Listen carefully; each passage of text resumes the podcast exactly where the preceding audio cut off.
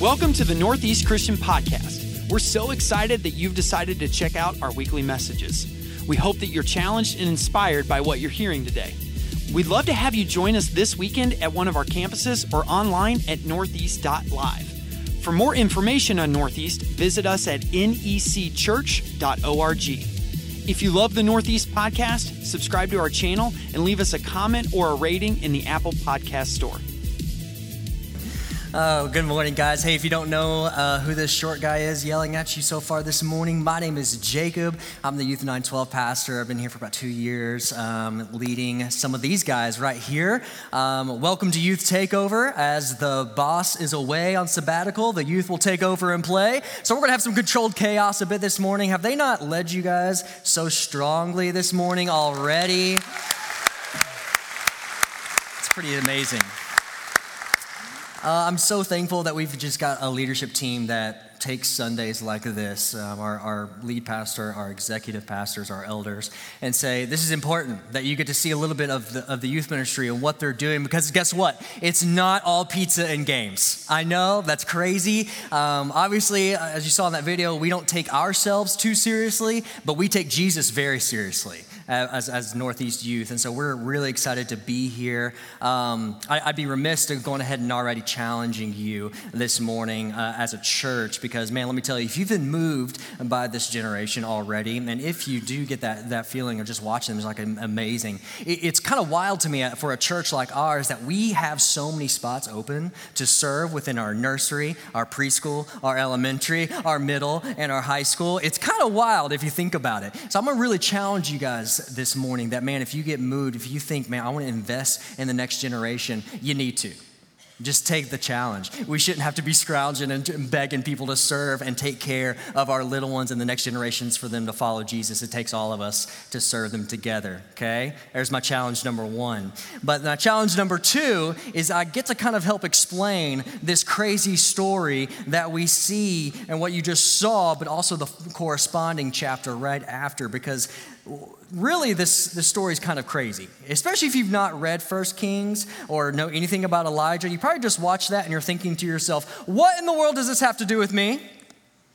Right? Have you ever been reading some chapters like that in scripture and be like why do i need to read this well, if you don't know anything about Elijah, once again, he is a prophet, and he's been used by God in some profound ways already, even before the Battle of Mount Carmel. I mean, he's raised somebody from the dead, he's had ravens sent by God to take care of him in the desert during this three year long drought. It's pretty wild. You've got to read First Kings. But then he just sees God completely decimate these challengers of God. He sees the prophets of Baal begin to worship Yahweh. But then, like we saw at the end of the video, we see him receive a message from Jezebel. And we're going to pick back up after that message from 1 Kings chapter 19, starting in verse 3. So if you got your Bibles, I want you to turn there and pick back up with me. It says, Elijah was afraid and fled for his life. He went to Beersheba, a town in Judah, and he left his servant there. Then he went on alone into the wilderness, traveling all day. He sat down under a solitary broom tree and prayed that he might die. I've had enough, Lord, he said. Take my life, for I'm no better than my ancestors who have already died. Okay. I don't know if you're like me, but it's like, whoa, whoa, whoa, whoa, whoa, pump the brakes a little bit here. We just went from seeing God ignite fire to this trench that was covered in water. He's seen ravens take care of him in the desert. To now, we're suicidal? This is literally four verses away from him praying to end a three year long drought, and God does it. He's being used in this way. What is up with this? To which the late theologian Timothy Keller, he would say, Welcome to human life. Welcome to the human condition, right? I mean, let's be honest. If you um, are some of the parents of these teenagers, you understand this very well. This, dip, this disposition and their mood changes pretty fast on certain days, right? One day they love you, another day they hate you, right? But come on, adults, let's give them some slack because let's be honest, we're just much older teenagers, right? We see God go from moving in these spectacular ways. We're praising Him, puffing out our chests a little bit because of how great our God is, which is all good and what we should be doing, but how quick our disposition and mood changes whenever suffering or something doesn't go the way we think it should. You go from coming forward on a Sunday morning and hearing God speak to the next day, you unfortunately find out that someone close to you has cancer. Or you're going to be laid off from your job, or whatever amount of suffering you may be going through. The human life and its vast array of emotional ping pong is exhausting and incredibly jarring at times. But I think today the Bible is trying to show us that in stories like this, and even others like it, like Moses, who was suicidal in Numbers 11, Jonah in Jonah chapter 4 asked God to take him out too. And this is coming off the heels of wild success in their mission, in their ministry, God doing, God doing things through them powerfully. I think we see at times the strongest believers of God, people that are effective in their service, and really actually because of their service to God, can get into total despair, total depression. And this is important for us to see because this is the reality of being a human being and a follower of God too. And the Bible does not hold back on that reality. Some days, some moments, you're going to feel so connected to God. You're going to feel like you're hearing Him speak with an audible voice, but other times it's going to feel like He's not there, and you can enter into despair like Elijah has found himself in. I think it's important to see that Elijah's learning a lesson today in how the world actually works. Why did he end up in this place after all that he's experienced, especially this battle on Mount Car- Carmel or Caramel?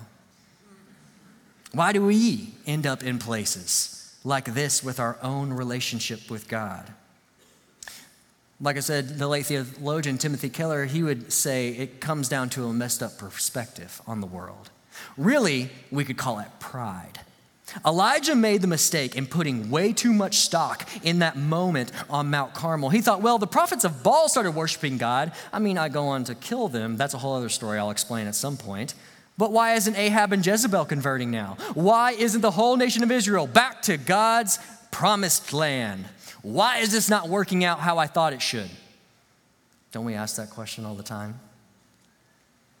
I don't know about you, but I do this all the time. Like, I'm about to take about 118 of these high schoolers down to Daytona Beach, Florida, in like a 12 to 13 hour long bus ride, where we're gonna partner with some of the best speakers, the best worship leaders that you can imagine. And man, there's these moments where I see them, they're lifting their hands, they're worshiping, they're actually taking notes on their messages, not my own. But then they have these big moments of like, yes, I wanna repent, I wanna follow God. And then we get back and they just go back to doing what they were doing. Or they don't even respond at all sometimes. And sometimes I can get in my head and think, Are you kidding me? Did you all not just see what I just heard? Did you not just hear the worship songs that I just listened to? How, how are they not responding? Here's the thing in my confession to you that's pride in me. Elijah had pride in the event and what happened on Mount Carmel that it would just turn the hearts of Ahab and Jezebel so quickly. But that pride led him to a not good enough view and understanding of just how sin works, how deep it runs in people, how deep it's in our world. If he thought that that little showing on Mount Carmel would just turn the hearts of, of Ahab and Jezebel like that, or even at all, he's got it messed up. Our pride can be so great and put into programs and people and ministry avenues that are all great and they better be pointing to God. But if we have more faith in the program rather than God Himself, trusting in His character, trusting in His timing, we're going to fall into despair in this life like Elijah. Every single time God doesn't do something we think He should in our timing and our way. I, I give them this definition of sin all the time. Sin is whenever you choose to go your your own way instead of God's way. And if we don't get that right, we're going to be in despair for the majority of our life because it's deep. Sin is so shocking. It's the true power behind all the problems and evil of the world. But we can't let our pride and how we think God will move and speak lead us to this blind optimism that we go about in our life and how we think God operates. Pride can lead us to a blind optimism, but pride can also lead us in staying in that despair. And that despair, it's going to lead to loneliness. And the loneliness allows the enemy to sneak right on in and feed you questions about God, about the world, and have you buy into lies that you've never heard God speak. Elijah learned the hard way on this day that pride it led to that false optimism on Mount Carmel, but his pride is keeping him there in his pessimism. The solution for this, though, is that if we can get a proper understanding of sin and God's grace, we're going to see how God actually speaks to us every single day. But if we don't, we are going to be whipped lashed back and forth between blind optimism and utter despair. Elijah learned this day, actually, how to see and hear finally the world through the gospel. And so, how do we do that? How do we see our world and where we're at right now in the now and not yet world that we find ourselves in through the lens of the gospel? Well, I think that there's three distractions in our way to hearing God's voice every single day in our lives, to see the world through the gospel. So we're going to continue reading 1 Kings 19 and see what Elijah saw. If you'll pick back up with me in 1 Kings chapter 19 verse 5. It says then he lay down and slept under the broom tree. But as he was sleeping an angel touched him and told him, "Get up and eat." He looked around, and there beside his head was some bread baked on hot stones and a jar of water. So he ate and drank and lay down again. Then the angel of the Lord came to him and said, Get up and eat some more, or the journey ahead will be too much for you. So he got up and ate and drank, and the food gave him enough strength to travel 40 days and 40 nights to Mount Sinai, the mountain of God, where God has revealed himself in powerful ways to the prophet Moses. It says, There he came to a cave where he spent the night. But the Lord said to him, What are you doing here, Elijah? What a question to receive from the creator of the universe. You know, the angel, he shows up, takes care of Elijah. And notice how there's not this big call to repentance. There's not a big altar call moment, no scolding, no questioning of what's going on with him. What did the angel do? Cooked him a meal. You know, one the King James version says he woke up and there was cake and water next to him, which sounds so much better, but obviously that's where we have gotten angel food cake, right? We have to suffer through Corbin's dad jokes, so you have to suffer through at least one of mine. You know, one of the biggest distractions to hearing God's voice is first physiological. We are bodies, okay? We're not two separate things. We're not just body and soul, and, but we are body, soul, and mind all connected. And Elijah, he's been going pretty hard as a prophet. And I think this exhaustion, his pride about he thought God was going to move and change and restore Israel to its rightful rule and reign, it led him to his total breakdown. He wasn't taking care of himself. And so the angel comes along and reminds him to eat good and take a good nap. And some of you in this room today, as we go into the holiday, you need to hear that. That the journey was going to be too much for Elijah. And this journey called life, it's going to be too much for you if you don't humble yourself enough to ask God for help and ask others around you for help. You need it. Welcome God's touch in your life and watch what happens. It could look like actually taking some time off some of you have full time jobs, and they actually give you this thing called paid time off, PTO, hopefully. Why don't you try eating better? Implementing some time to exercise, actually getting eight hours of sleep instead of five. You desperately need to take better care of yourself because you're wearing yourself down in the name of hustle for more money, hustle in the name of trying to get your kids involved in every little thing because you want the best for them or you want the life that you didn't have for them. Okay, cool. But what it's doing is leading you to despair, leading you being too busy to make time to connect with God. And now you're wore down. So take a word from the Lord today. Eat good, maybe eat some cake and take a nap. The next distraction we're going to encounter is theological. How you think and view God says a lot about you. One theologian says, Your first thoughts when you think about God reveal who you are. Picking back up in 1 Kings chapter 19, verse 9 says, What are you doing here, Elijah? Well, he replies, I have zealously served the Lord God Almighty, but the people of Israel have broken their covenant with you, torn down your altars, killed every one of your prophets. I'm the only one left, and now they're trying to kill me too. So go out and stand before me on the mountain. said the Lord. And as Elijah stood there, the Lord passed by, and a mighty windstorm hit the mountain. It was such a terrible blast that the rocks were torn loose, but the Lord was not in the wind. And after the wind, there was an earthquake, but the Lord was not in the earthquake. And after the earthquake, there was a fire, but the Lord wasn't there either. And after the fire, there was the sound of a gentle whisper. And when, Elijah heard it, he wrapped his face in his cloak and went out and stood at the entrance of the cave. And a voice said, What are you doing here, Elijah? You know, there's so much here that I just don't have the time to get into this morning, but I want to show you something that was pretty mind blowing to me in my study. God makes sure Elijah sees him in a unique way in this moment. And each of those things that hit the mountain, the earthquake, the wind, and the fire, and no, y'all, it's not earth, wind, and fire who just performed this week in Louisville. It's not them, okay? It, this is God who has shown up like this before in the history of the Israelites. Elijah would have been very, very familiar with this. Each of those things, earthquakes, wind, and fire, have all been seen in the past from God as marks of his judgment against Israel or against another nation. But then God shows himself in a unique way the gentle whisper. The King James Version puts it as a still small voice. But the Hebrew here being used, we, we don't really just don't have words to describe it because how it, the word that they use there is, is describing the sound of silence. So, why do we have these examples? Why does God show himself in the forms of judgment first compared to the gentle whisper? Well, I think he's trying to show Elijah that Mount Carmel isn't the way to go. God used it, of course, but he's trying to show him that they can that it's not the big and dramatic events of life that change hearts and souls. Obviously, they can at times, but it's his word being heard and read daily that changes people for the long haul. You don't need miraculous and dramatic answers to prayer all the time, church. You need his word daily. Too often we look at God and we talk to him like, hey, if you do this, I'll believe in you.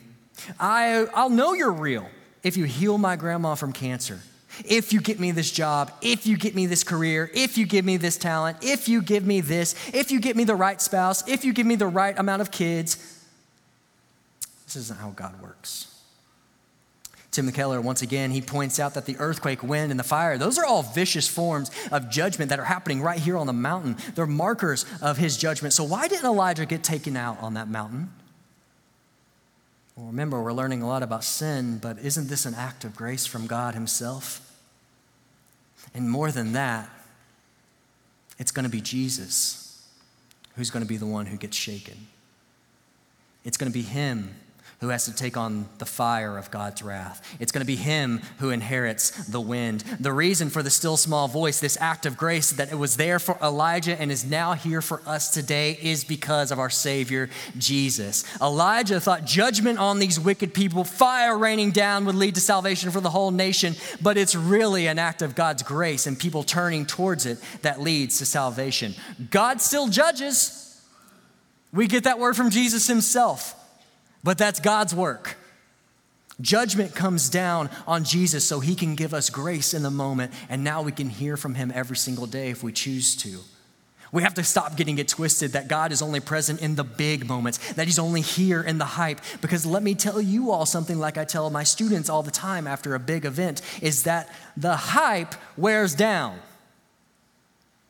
The hype doesn't sustain you very long when suffering is going to come your way, because guess what? Jesus promises it will. If you're only used to seeing God on a Sunday morning when Tyler gets out here with the pillows and they're singing all your favorite song, your faith ain't gonna last long. You're more in love probably with the songs that we sing than the person that we're singing to. The hype fades, biblical hope lasts. Why? Because that still small voice, the word that was spoken to Elijah, has now become flesh through Jesus having true hope and faith. It goes beyond the present circumstances, and I understand that it doesn't fix it in the moment. But we have a hope and a faith in the finished work of a person who was on that cross and through his resurrection and his promises of making all things new and right one day. God does the Mount Carmel stuff for sure, but that's not the typical way he goes about it. It's the voice of the Spirit, it's the quiet breath. God speaks to us in a whisper. A whisper, like when you lock eyes with your spouse in an intimate moment and say, I love you. A moment like when you scoop up your child after they've fallen on the ground and you hug them tightly and say, I'm right here. A moment like when you when a friend just wraps you in their arms and just says it's okay when life is falling apart. The thing about each of those moments though it requires you to be close. To hear a whisper it requires intimacy in order to hear the still small voice of God, we have to be close to Him. We have to draw near to Him, as the scriptures say, and watch as He draws near to you, because I promise you all, church, God's speaking to you. He's just speaking in the mundane, boring, folding laundry, everyday moments of lives 10 times more than the big moments of Sunday mornings and the places we expect Him to be. We are just too distracted to hear it. He's speaking to you while you're getting ready in the morning, but you're too distracted by TikTok while you're doing your makeup. He's speaking to you in the car on your way to work while you're stuck on I 71 South, but you're too busy being too mad at the person in front of you, or like me this whole week, memorizing Taylor Swift lyrics for her shows. Okay? It's a confession from me today.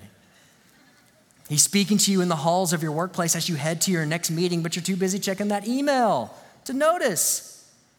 God speaks to us through the Holy Spirit and this gentle voice, but you have to tune your ears and listen.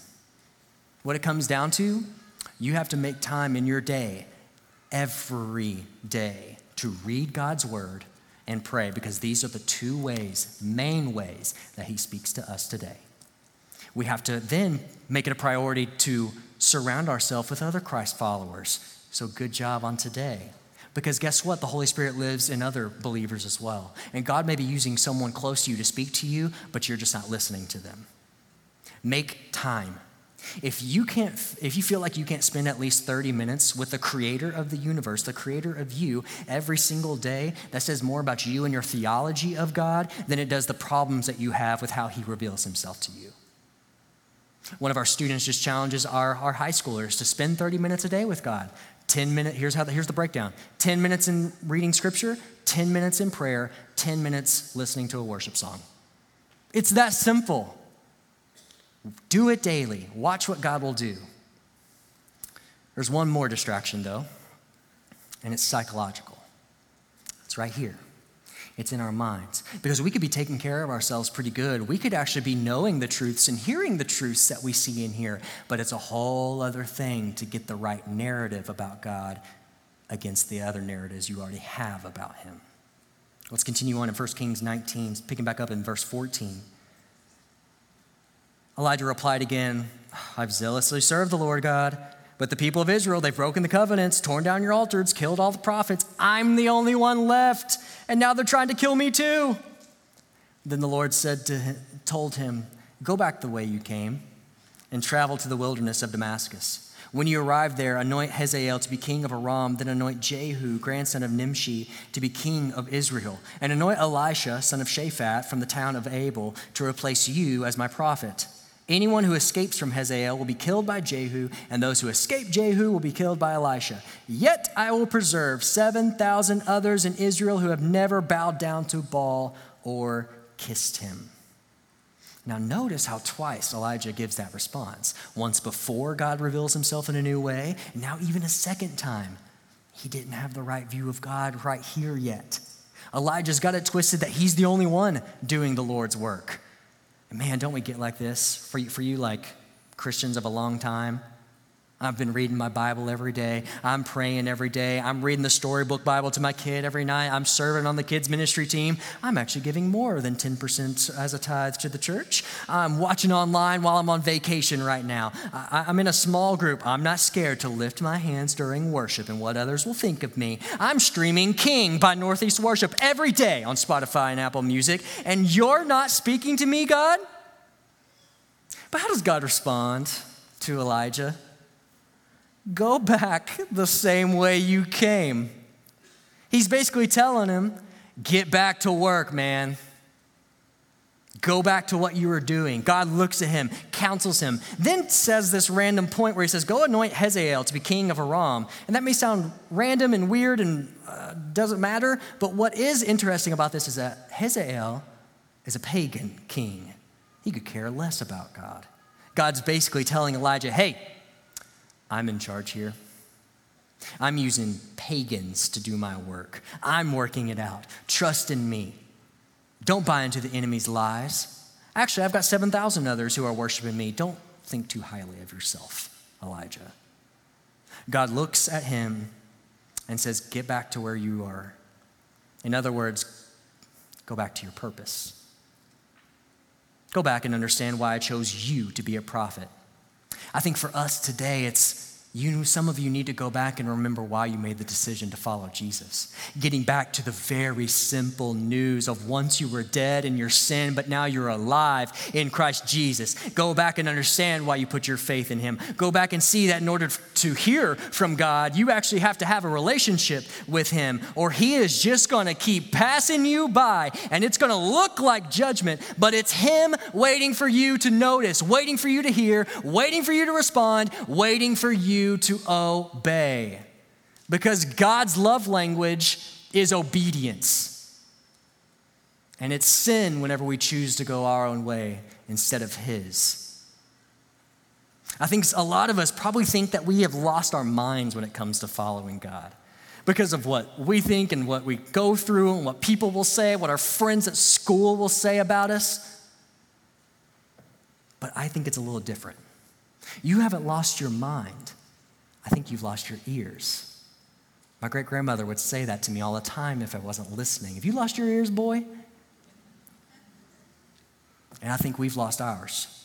We tune God out so much with what we've got going on in our lives and our hearts that we can become deaf in hearing Him speak. But if we can learn these lessons from Elijah, get a right perspective of the world, of the gospel, take care of yourself um, physically and emotionally, surrounding yourself with other Christ like believers, encouraging you along the way, you're going to learn how to hear the still small voice. It may not be every day, it may not be clear every day. It's not for me, but we serve a God who speaks. I do have a fear this morning, though that we're trying our best to raise up this generation over here to not get distracted by the things I listed earlier.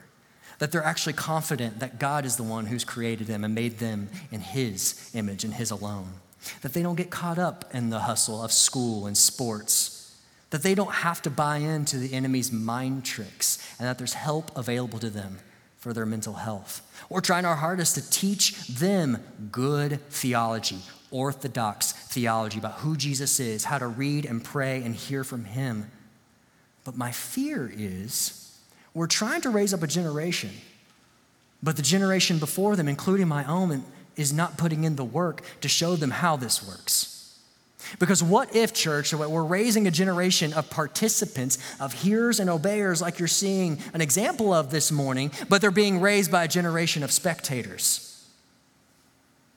We can do all we can while we have them here on Sundays, on Wednesday nights, in small groups, but I promise you it's going to go better for this generation if their parents, if their grandparents, the people before them actually show them what it looks like in their homes to hear God, to follow Him, to read His Word, to pray, and to live it out.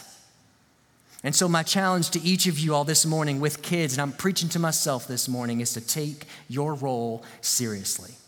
They're watching you. It may feel like, especially if you've got teenagers, that they could care less about you right now. But I've heard from so many students how they wish their parents would pray over them, how they wish their parents would read the Bible with them, how they wish they would show them how to follow Jesus in the boring, everyday moments of life. Why would we expect this generation to lead revival like we see at Asbury, like we see them, like we see Elijah doing here, and to do great things for the Lord, but we're not taking our role responsibly day in and day out. We have to find our ears. We have to show them what it looks like to hear the voice of God, to obey it, because God's going to do incredible things when we respond. And I want to show you an example of what this looks like. Because if you're struggling on what it means to hear God's voice, if you're struggling with what it means to respond, to be obedient to God's call, I want you to listen to this story from one of our very own students and be challenged today by this generation hearing the voice of God. Have a look. Listening to this still small voice, you know, listening to God, it has opened up a lot of amazing stories for me. I have so many just like things that cannot be coincidences that have happened to me this year, and I there's no other way for me to explain them. The big turning point for me in my faith was around winter retreat of this year. And in early March, we went to winter retreat, and it was my first time ever going, and I was really scared, honestly. And um, the first day, in the beginning of the day, like right then, they just hit us hard with a vulnerability thing called the line session. And basically, if something applied to you, prompt, you know, it, it could be anything, you would go into the middle and everybody would pray over you. And it was very vulnerable because it put you in a spot where everybody could see that this is what you were struggling with. But that was the point because they wanted to connect us in our struggles and our faith. I had a conflict with somebody that was in the room, and one of the prompts was go to the middle if you have a conflict with somebody that is in the room. And this was a person I had not spoken to in a very, very long time, and under no other circumstance would we talk again. And I felt really convicted. I spent a lot of my day thinking about it. I spent my day talking to other people about it, and like, I wouldn't let myself get still enough to actually understand that that was what I wanted to do, that I wanted to face it. And at some point during our worship session at night, I was just kind of like, wait. I was like, stop. This is what I'm being called to do. I'm being called to resolve this. And so I kind of ran over to Jacob and I was just like, Jacob, I have a conviction. And he was like, What? I have a conviction. And um, I told him that I wanted to confront this conflict, that I wanted to talk to this friend. And he was like, No way, that's what the sermon's about. And I was like, What? You know, I, I never actually listened to a sermon on conflict, and the whole sermon was just God preparing me. It felt so right. And to run from that would have felt so wrong. And I got to talk to that friend afterwards. I talked to Jacob about it, and Jacob prayed over me, and then I talked to that friend, and that friend was thinking the same thing as me. Like, I want to talk to you, but I'm too scared to do it. And um, and afterwards, we we talked for a very long time, and were able to reconcile. And I didn't realize that um, reconciling with this person would actually impact so many people. There was a divide in our community because of it. And so many people were like, Whoa, I was praying for that, you know? And I was like, How were you praying for that? It's been so long. And it inspired everybody. And I didn't mean to do that. And I didn't mean to let God do that through me. And He did. So I think what I've learned is that there's just a still small voice in everybody. And if you take enough time out of your day for prayer or or just stillness with God, you'll understand what he wants for you.